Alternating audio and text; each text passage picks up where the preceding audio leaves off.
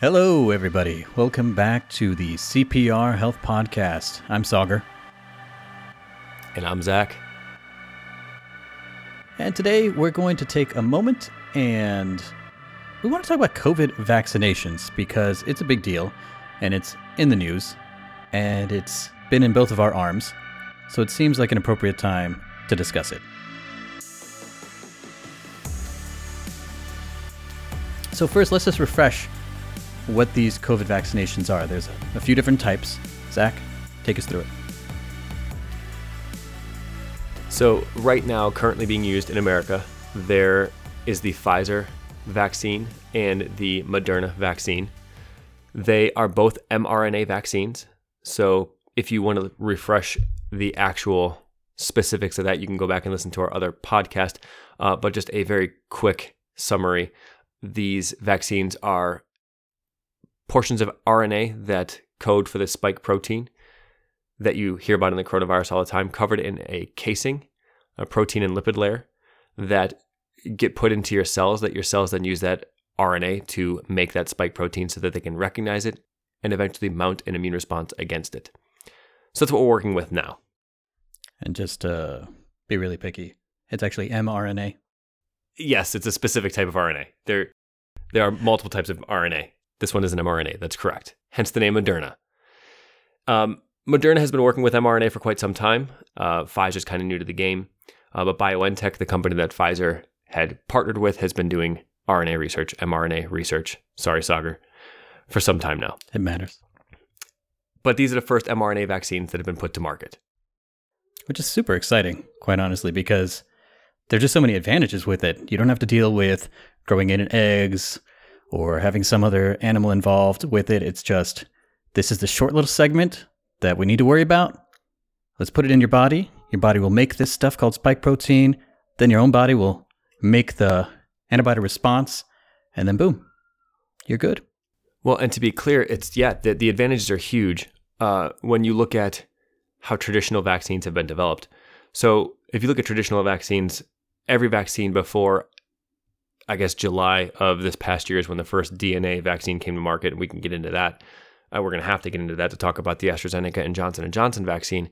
But the R N A, the mRNA vaccines are exciting because every other type of vaccine would have to take a protein, a specific protein from a virus, or whatever you're trying to vaccinate against, I suppose, and grow that protein, culture it out, put it into something that can be cased into a protective coating, basically, whether that's another viral coating or whatever, inject it into the body so the body can recognize that protein, create an antibody response to the antigen that it sees, the antigen being whatever is recognized by the body's antibody, and then you have your immune response.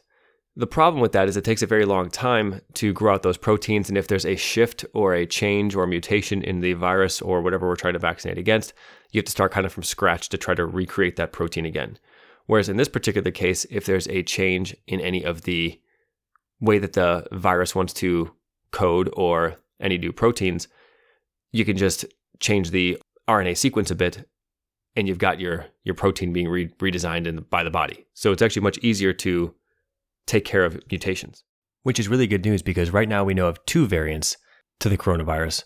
There's a U K strain and a South African strain, both of which contain mutations to the spike protein. We don't think they're necessarily going to be clinically significant, and I think we're pretty confident that the current vaccines are going to cover those mutations. But even if they don't, the good news is now that we kind of have the basis for all of this, it shouldn't be very difficult to recreate a vaccine that does indeed cover them.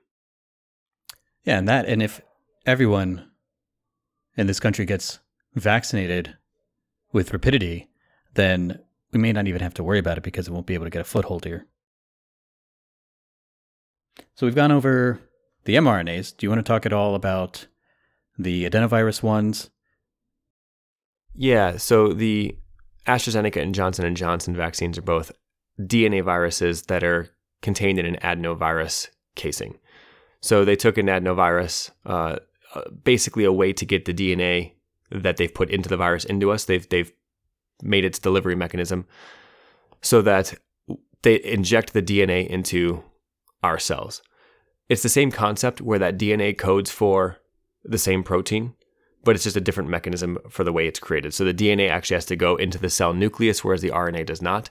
Then it gets transcribed into R N A, and then that gets sent outside where it hits the ribosomes, where we then create the protein that we want to immunize against.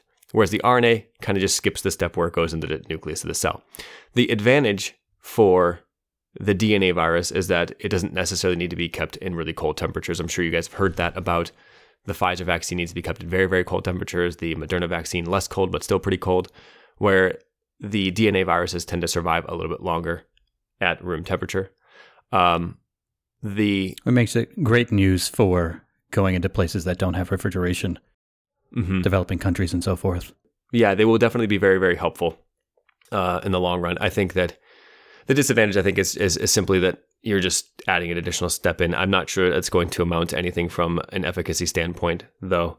The AstraZeneca study that they cited a seventy percent reduction in people getting sick with their vaccine and then one hundred percent reduction in illness severity uh, was also reassuring, better than a lot of vaccines that we have, but their study was also a little bit odd. So they're actually redoing it, I think, to make sure that the numbers are actually correct.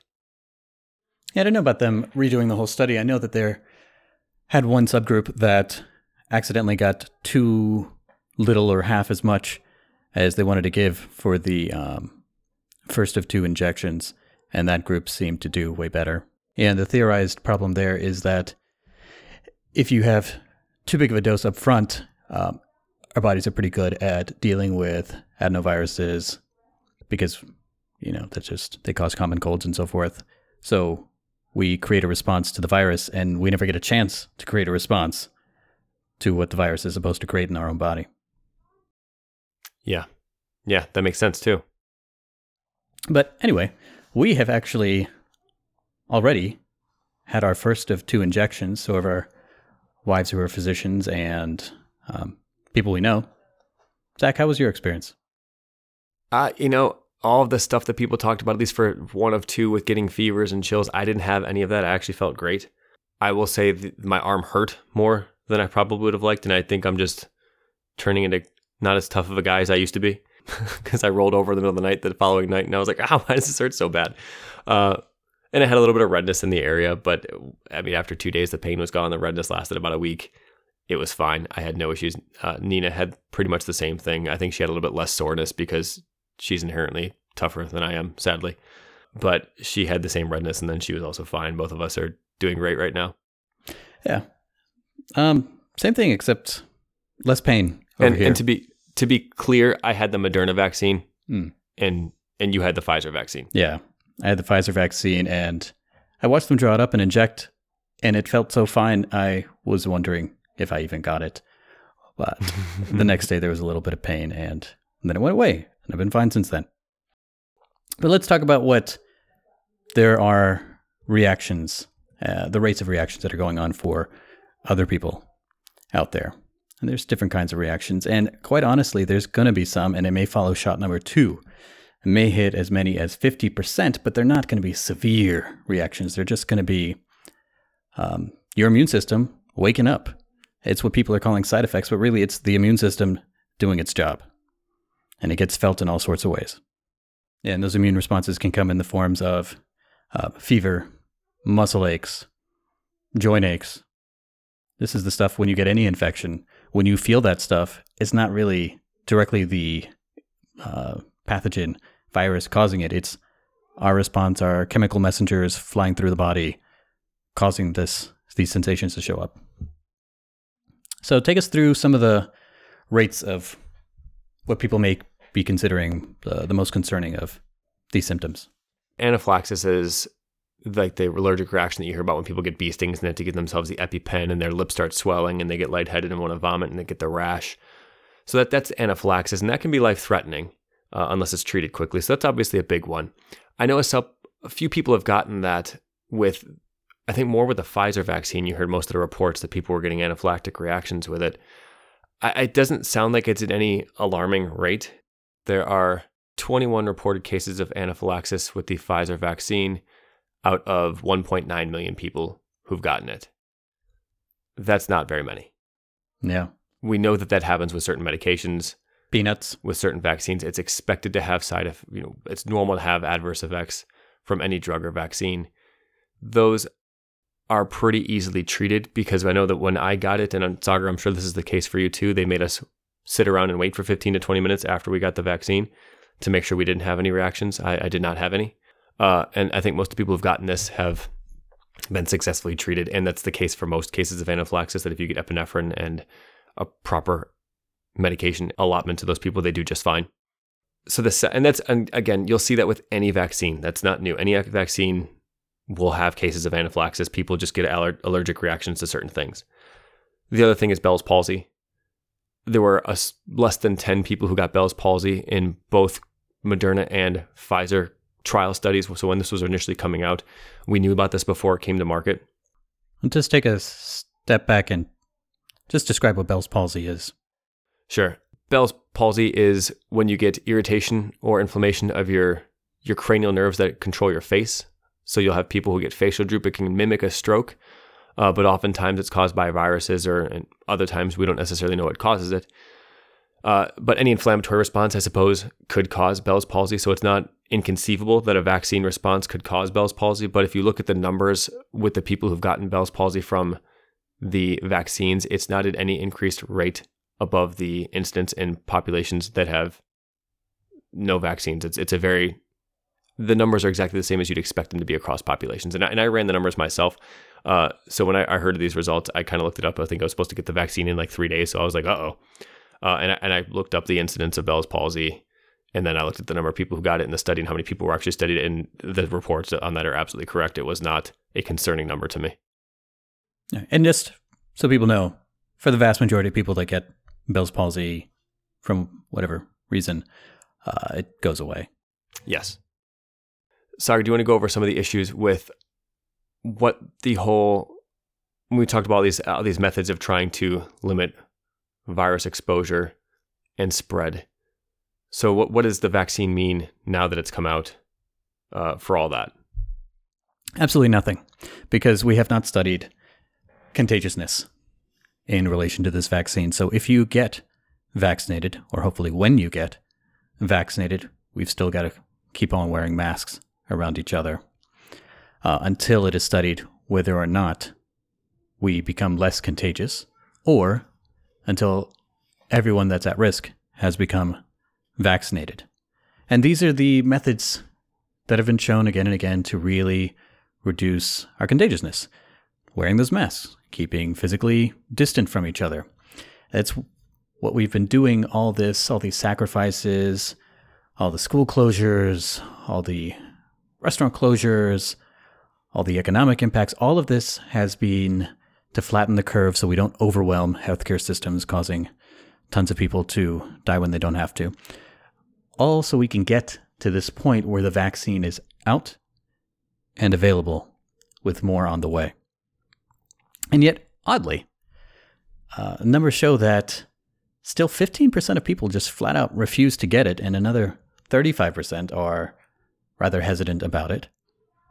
And if we're going to get to herd immunity, if we're going to get to the point where so many people are vaccinated that some people don't have to be, then we have to hit eighty-five percent of the population. That's a lot of people. And I get the I get the hesitancy. Mm-hmm. I mean, it's a newly developed technology, and some people uh, think that has not actually been adequately tested. We have this emergency approval from the F D A to use it, and if you're not looking at the numbers, if you're not analyzing, it can seem like this thing is just rushed and who knows what's going to happen. And I don't want to be a guinea pig is the refrain often heard. But this has been studied and the numbers are pretty good. Can you explain the difference between what has happened with developing this vaccine and how it got so quickly done? So, yeah, we kind of mentioned that briefly in our other podcast about this as well, but within a few days of having the entire genome of the virus, Moderna was able to sequence out that D N A, identify the area that was coding for the spike protein, and create that mRNA strip to use to code for the spike protein so that you can inject it into cells and have the body make it. So all they really had to do then was make the casing to make it stable and the delivery method, I guess, safe and effective. So once they did that, it was it took them less than a week to do that part of it because they've been doing this for a while, and they were able to manufacture relatively quickly. And they they started the testing. You know, they they had this in January. When did the test start? What, was it March? They started vaccinating people. Sounds about right. And here's the interesting thing, because I mean, a lot of delay in vaccinations and clinical trials is getting patients. But one thing you don't have to worry about during a pandemic is getting enough patients. Right. So they got forty thousand people for each study, and we were able to track them. I mean, phase two trial started in May. I just looked it up. Phase two trial started in May. So they've been watching these people for seven months now. Yeah. They've and mostly if you're going to have... Yeah, if you're going to have an adverse effect, it's going to happen within those first six weeks. And now it's been months. Yeah. And and these vaccines, they don't alter your D N A. I think that's, some people are under the impression that because they're R N A viruses, they're going to go into your cells and mess with things and make your cells start doing different things than they're used to doing. That's not how, that's not how our mRNA vaccines work, or even the D N A vaccines for that matter. That's not how they work.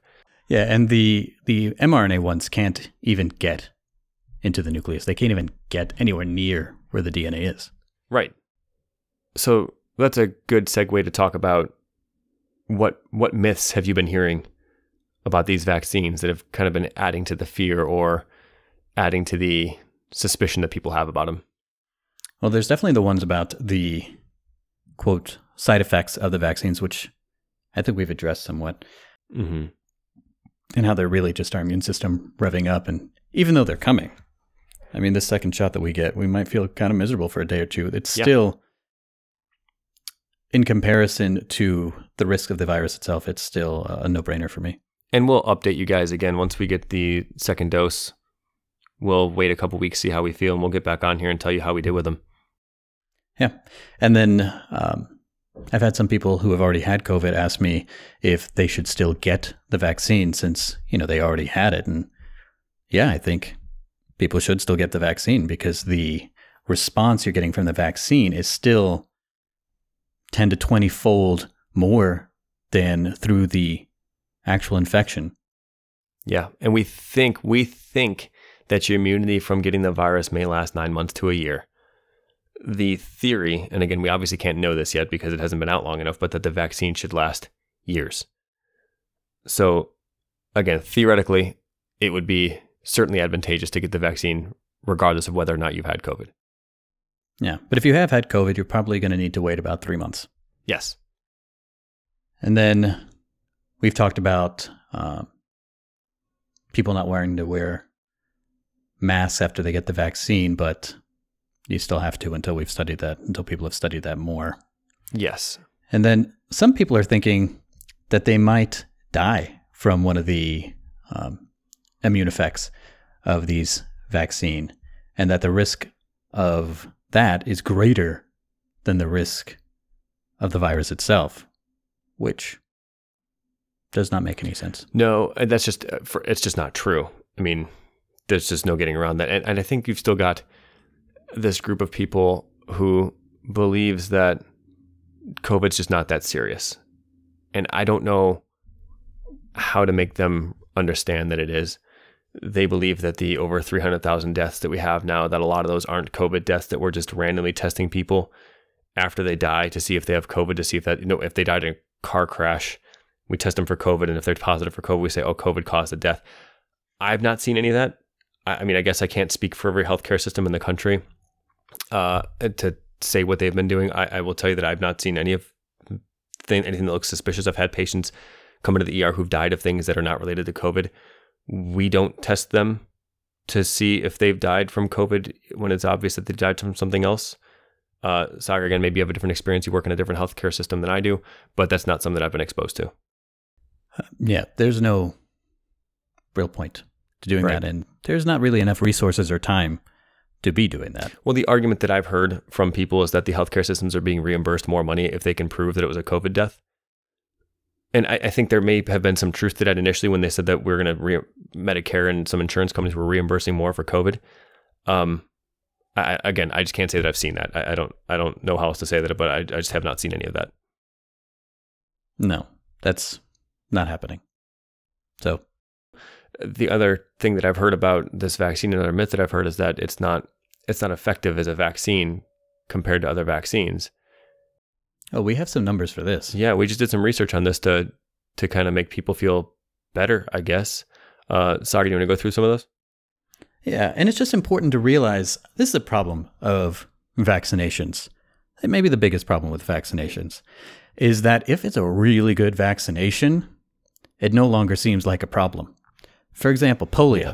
Vaccines wiped out polio, ninety-nine to one hundred percent effective, right? We haven't seen polio in a long time. Smallpox, ninety-five percent effective. We haven't seen smallpox in a long time. So nobody remembers in their life, people they know, um, for the most part, the paralysis of polio, the scarring of smallpox, the deaths that it's caused. Um, M M R is another thing, measles, mumps, rubella. It is, after you get your two doses, I think you're up around ninety-five percent immune at that point. And so measles was essentially done with until a lot of people stopped getting the vaccines. And then in those areas, there have been multitudes of outbreaks. Um, and then people can see what devastation it can bring, and slowly these vaccination rates go up again. But tetanus, diphtheria, pertussis, that's about eighty to ninety percent. Uh, the pneumonia vaccines around eighty-nine percent. Shingles, anywhere from ninety to ninety-seven. Haemophilus influenza, that's a big one. That's about ninety-five percent effective. That was responsible for a lot of cases of meningitis long ago. And now we don't see that. There are a lot of people alive and way better health that wouldn't have been otherwise because of the success of vaccinations. But this new vaccination, the mRNA ones at least, are right up there. Zach, what are those numbers? So the Pfizer and Moderna are very similar, both ninety to ninety-five percent effective in preventing illness, by the way they did the study. And some estimates are saying one hundred percent effective at preventing severe disease. And that's also true of AstraZeneca, was again about seventy to seventy-five with their initial report. I think they're trying to get firmer numbers on that, but again, still one hundred percent effective in preventing severe disease.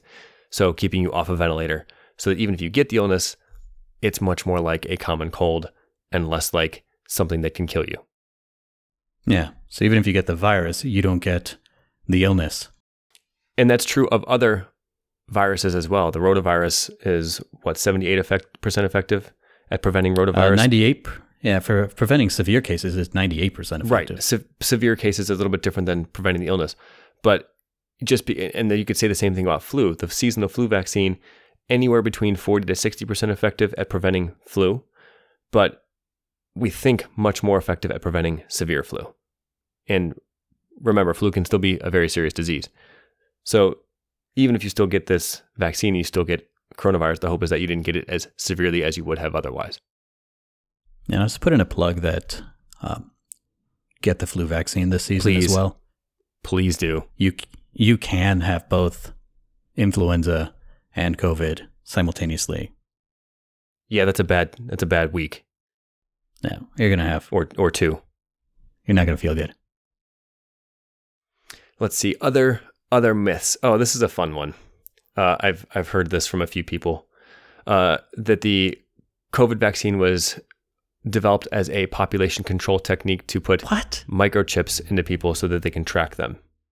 Population control? So I know where this came from.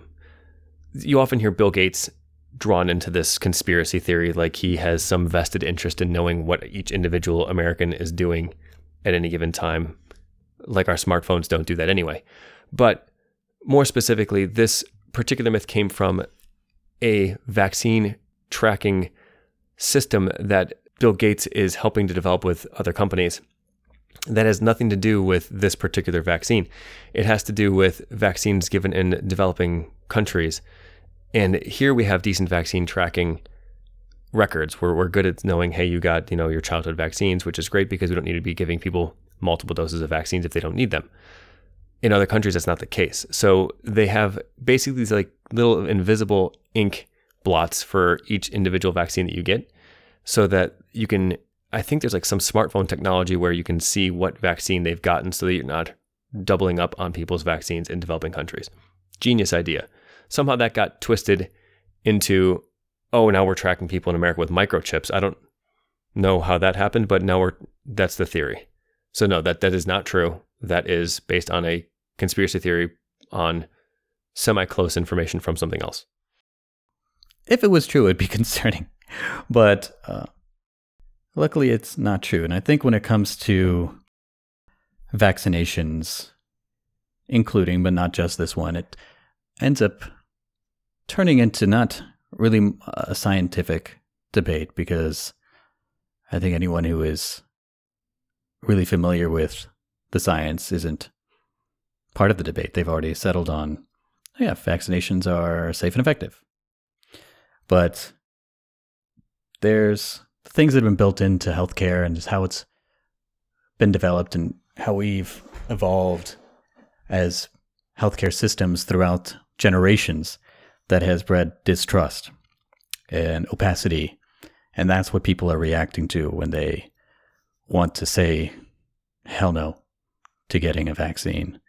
And the more we're able to deal with that, uh, the more successful we'll be, I think. And additionally, and I don't know how to do this, but additionally, if we can somehow deal with people being in their own information bubbles when it comes to things like social media, uh, that would be very helpful too. Yeah, that would be. Um, it's probably getting a little bit out of the scope of what we aimed at here, but yes, yeah. Definitely true. Spe- tangent. Speaking of, yeah, it is, but there's, I mean, it's, I guess it's a semi-tangent, because a lot of these myths are based on misinformation propagated on social media. So they bear being discussed. There's one more myth we should probably talk about, and that's that these vaccines contain fetal tissue. In nineteen seventy-two and nineteen eighty-five, there were cell lines that were developed from fetal tissue. So these cell lines that were obtained do not require ongoing abortions to obtain them. These cell lines are produced now at this point. The Moderna and Pfizer vaccine do not use fetal cells to create the vaccine. There are vaccines that are coming to market that do require the use of fetal cells in order to create the vaccine itself, but they don't contain fetal tissue in the actual vaccine. Moderna and Pfizer used the fetal cell lines to test proof of concept. So they would see what kind of response they got from the fetal cell lines with the vaccine administered to them. I know this is a highly sensitive subject and one about which there's a lot of debate, so I think it's important that the truth about what is actually in these vaccines, about how they're being developed, is known, and the myth that there is fetal tissue in the vaccine itself is simply not true. So just to recap what we've talked about, the vaccine is safe, it's effective. I think it's a really good idea that if you have access to it and you're in one of the groups that has been selected as being appropriate for the, being up first for the vaccine, that you jump on that. And we're about to get our second vaccinations, mean a matter of days. We'll keep you updated. Yeah, we definitely will. If you guys have anything that you want to hear about or questions about this, we try to stay pretty up to date with the literature, with the knowledge. We see it quite often. So if you have questions or things you want to hear about, just contact us. Um, Facebook, Instagram, our contact emails on our website. Just uh, leave us a question or a comment about this and we'll address it in our next podcast. Yeah. The website, by the way, is c p r health clinic dot com. Until next time, I'm Sagar. And I'm Zach. We will, uh, we'll see you guys next time. And remember, the way you live can save your life.